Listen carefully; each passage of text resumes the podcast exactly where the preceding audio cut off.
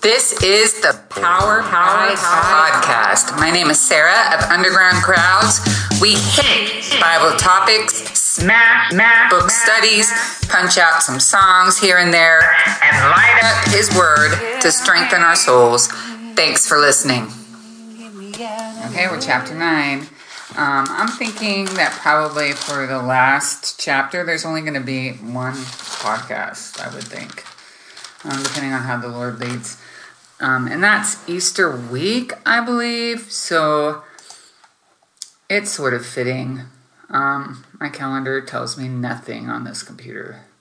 No holidays, no anything. Anyway, so let's read chapter 9, pray, and get started. It is a long chapter. So, yep, just hang out. Now, in the twelfth month, that is the month of Adar, on the thirteenth day, when the king's command and edict were about to be executed, on the day when the enemies of the Jews hoped to gain the mastery over them, it was turned to the contrary, so that the Jews themselves gained the mastery over those who hated them. The Jews assembled in their cities throughout all the provinces of King Ahasuerus to lay hands on those who sought their harm, and no one could stand before them, for the dread of them had fallen on all the peoples. Even all the princes of the provinces, satraps, and the governors, and those who were doing the king's business assisted the Jews, because the dread of Mordecai had fallen on them. Indeed, Mordecai was great in the king's house, and his fame spread throughout all the gen- all the provinces, for the man Mordecai became greater and greater. Thus the Jews struck all their enemies with the sword, killing and destroying, and did what they pleased to those who hated them. As a citadel in Susa, the Jews killed and destroyed five at the citadel in Susa. The, Jo- the Jews killed and destroyed 500 men. And Parsh- Parshandatha, Dalphon, Aspatha, Paratha, Adalia, Aridatha, Amashta, Arisai, Eridai, and Bizatha, the son, ten sons of Haman, the sons of Ham, Hammedatha, the son of Hammedatha, the Jews' enemy, but they did not lay their hands on the plunder. On that day, the number of those who were killed at the citadel in Susa was reported to the king. The king said to Queen Esther, The Jews have killed and destroyed 500 men and the ten sons of Haman at the citadel in Susa. What then have they done in the rest of the king's provinces? Now, what is your petition? It shall be granted you. And what is your further request? It shall be done. Then said Esther, If it pleases the king, let tomorrow be also granted to the Jews who are in Susa to do according to the edict of today, and let Haman's ten sons be hanged in the gallows. So the king commanded that it should be done so, and edict was issued in Susa, and Haman's ten sons were hanged. The Jews who were in Susa assembled also on the fourteenth day of the month. Adar and killed three hundred men in Susa, but they did not lay their hands on the plunder.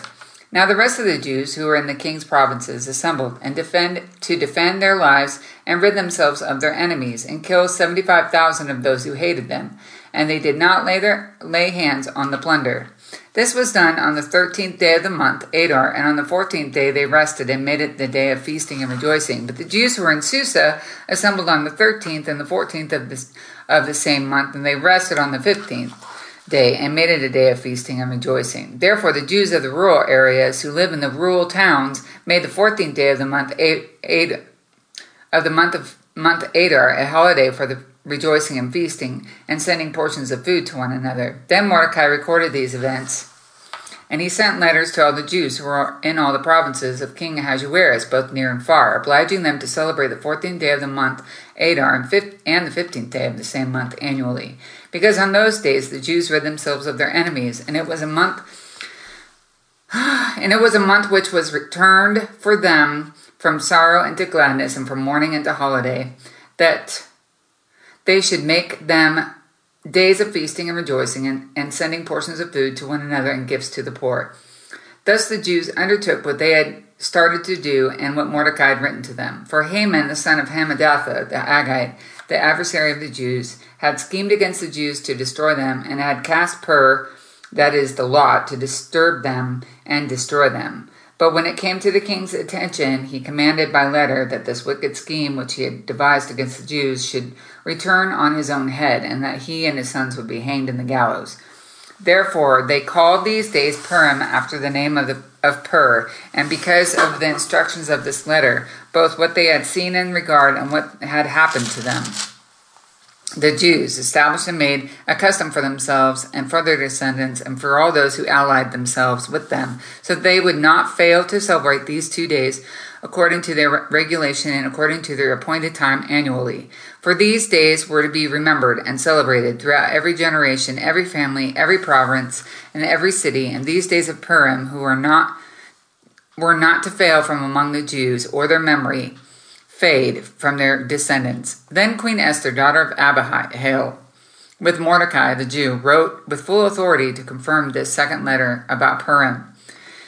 He sent letters to all the Jews to the 127 provinces of the kingdom of Ahasuerus, namely words of peace and truth, to establish these days of Purim at, at their appointed times, just as Mordecai the Jew and Queen Esther had established for them, and just as they had established for themselves and for their descendants, with instruction for their times of fasting and their lamentations. The command of Esther established these customs for Purim, and it was written in the book. Lord, I pray that you show us what it means to follow your word completely and not go from right to left. Because when we start extracting from your word what we want to understand from it, what we can't fathom, and exclude that which we, what we don't understand and can't, can't fathom, we start canceling and it's the day of age and age of canceling that which we don't want to seek to understand, that which we have refused to understand, that which we um, will not bother with. And it's extremely prideful. Um, we don't even know that it's pride. We it's shielded by a a, a veil of um, sentimentality, but it's really just hiding hearts of darkness. And um, I pray that we would be able to break the barriers and to lean in and trust you with your whole word, the whole authority, um, and accept the authority over our lives. That we would trust your heart, know that you are good, and that um, there is more to learn, even when something becomes seems shocking to us. In Jesus' name, amen. So, as I was writing the notes um, yesterday in the outline, I came across that part where Esther, when king, the king comes to her and he's like, "What?" I mean, that's the impression I got. Um, what is happening here? Uh, all over the kingdom. What have they done? First of all, they've killed 500 people here. What have they done to the rest? of the kingdom. For me, there was a stress, but then there was a trust. And so he turned to Esther and he said, What what do you want to have done? And so, you know, much to my surprise, Esther digs her heels further in the ground, says, Let let's do the same thing tomorrow here in Susa. And I thought, okay, a little more death and destruction coming to you from Esther, Queen Esther, this hero. And the Lord's Spirit was like, wait. And it was a great, great lesson for me to keep reading. Um, and why do I why do I say that? It's because this is our approach to Scripture a lot. We run up against something that we don't like, and then that's it. It doesn't deserve any more of our time. It doesn't deserve humility. We can just write God off. First of all, there is no one more long suffering than God. You can just put that right down on some piece of paper you have handy. There is no one. How many of y'all still fuming over the wrong order that you got in the fast food checkout line? There is no one more long suffering than God. Don't get it twisted. That's the first thing we have to settle in our minds. And so if we come to scripture, and it's a must, you cannot come to scripture full of yourself. I mean, you can come to scripture full of yourself, and you're still going to be full of yourself when you leave scripture. That's the whole point I'm trying to make. But we come to scripture to be filled with Him and His truth. But if we pre decide anything coming to scripture, If we pre decide upon God, it, it just betrays fear, is what it does. You are afraid, maybe, that God's going to ask you to give up some stuff, give up some thinking. Maybe you've built a whole image around the kind of person that you need to be perceived as. And and you are afraid God's going to ask you to knock that down so that you can be more like him, not more like you, a cooler ver- version of you, more like him. And so, as the Spirit was saying, Whoa, I learned a great lesson. I wrote it down here. So I'm finding it, y'all. Where did I put it? Doo-doo-doo. Must be chapter 9. Come on.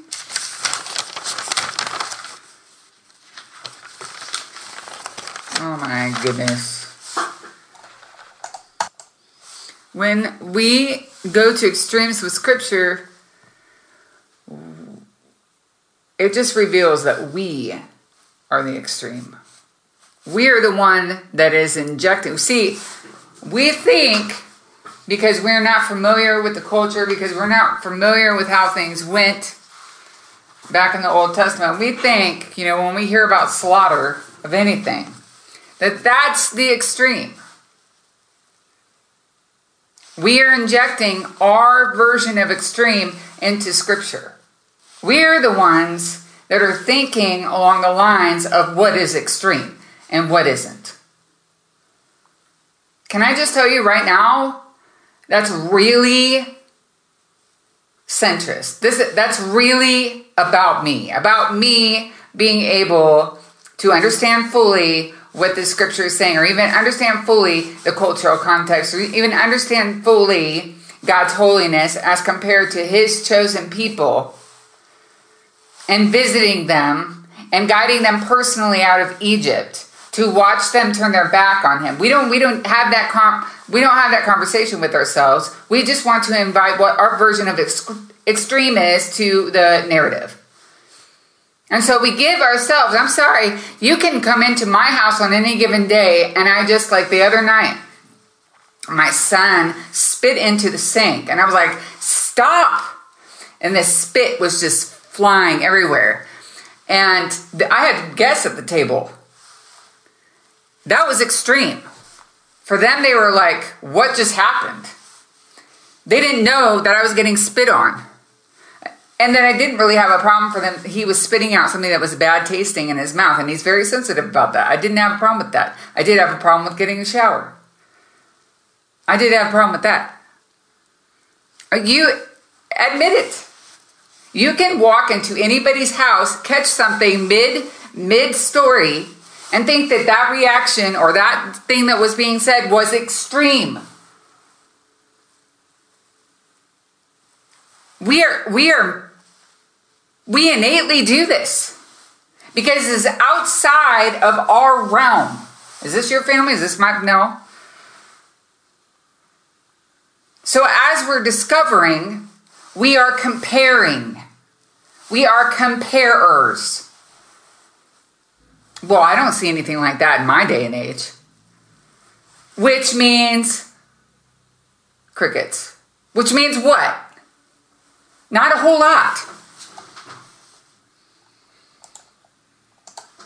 I'm turning off my mail.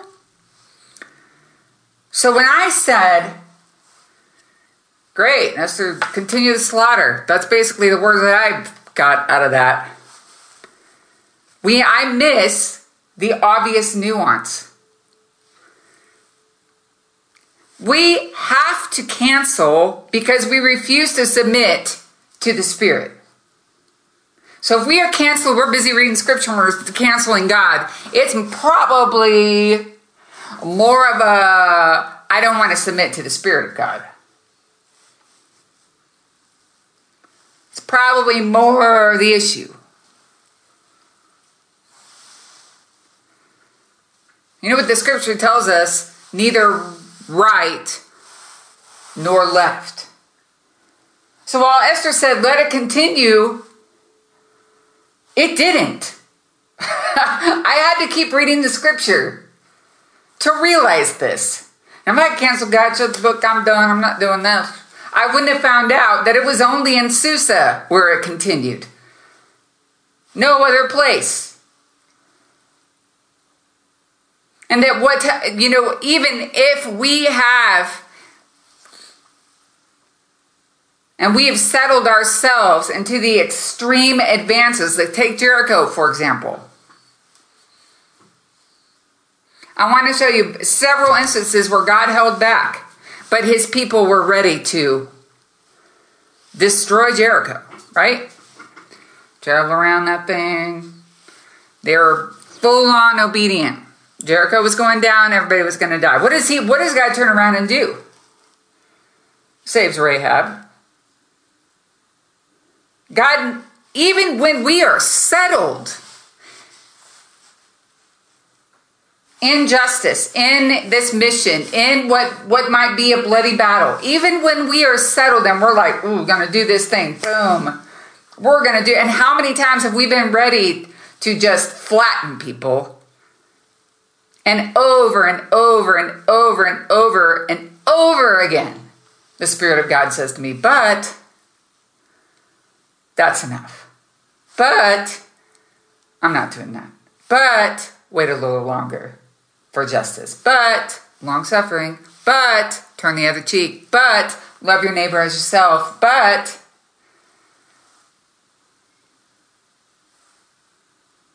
he is way, you can't even touch his compassion. You can't even touch his mercy.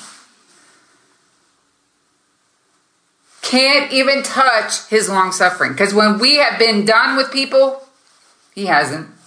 Are they still living, breathing, walking around?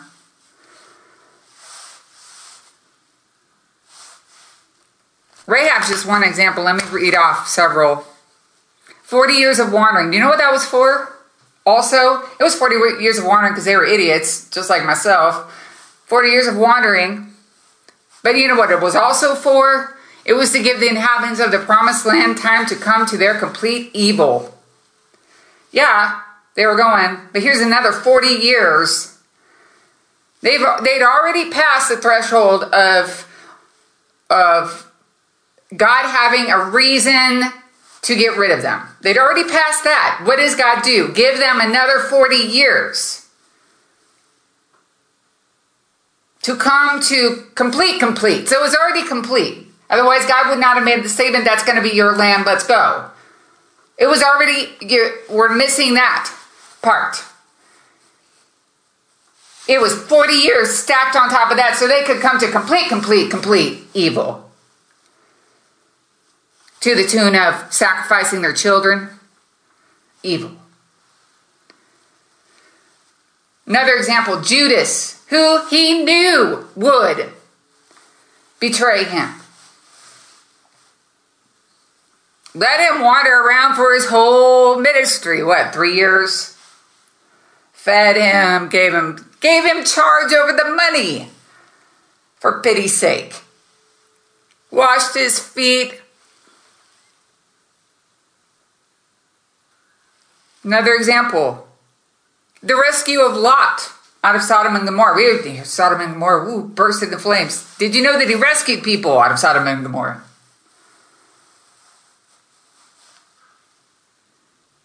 Noah. Nineveh. Now we hear about John. We're, we're like Jonah. Yeah, that guy. You know the the person that was the wrong was in the wrong in that whole story was not the evil city. That's what's mind blowing for me. The evil city, the one that done all this wrong, the one that you know treated the Jews like junk, whatever they did. Nineveh, Nineveh, Nineveh. We can't go to Nineveh. We're, this is an awful place. Awful, awful, awful. What? What? God turns a whole narrative on its head. And Jonah ended up being the wacko. Because he didn't get it. He didn't get anything about God's mercy. A whole t- city gets saved. You know, he has to walk five days, can only get to the middle of the city or something like that. Something ridiculous. Maybe, uh, was it a whole half a day or something? I don't know what it was, but he had to walk all this time, only got to the middle of the city, Turner burned, walked out, and the whole city gets saved. Who comes out squeaky clean at the end of that? Well, it it wasn't Jonah. It's not really so much about the, the failing of Jonah here. It's the fact that God can turn any narrative on its head. So if we are going to come at God with presumption, my my suggestion is we no. That we don't. If he can send water gushing through a rock, he can prove us wrong. And within two sentences, he proved me wrong. And as long as you are on this earth, as long as that enemy of yours is on this earth, there's hope. Peace out. Again, thanks for listening. Catch the next part of this series, usually Wednesday, Thursday, or Friday. You can also find Underground Crowds on Twitter, Patreon, Bandcamp, or undergroundcrowds.com.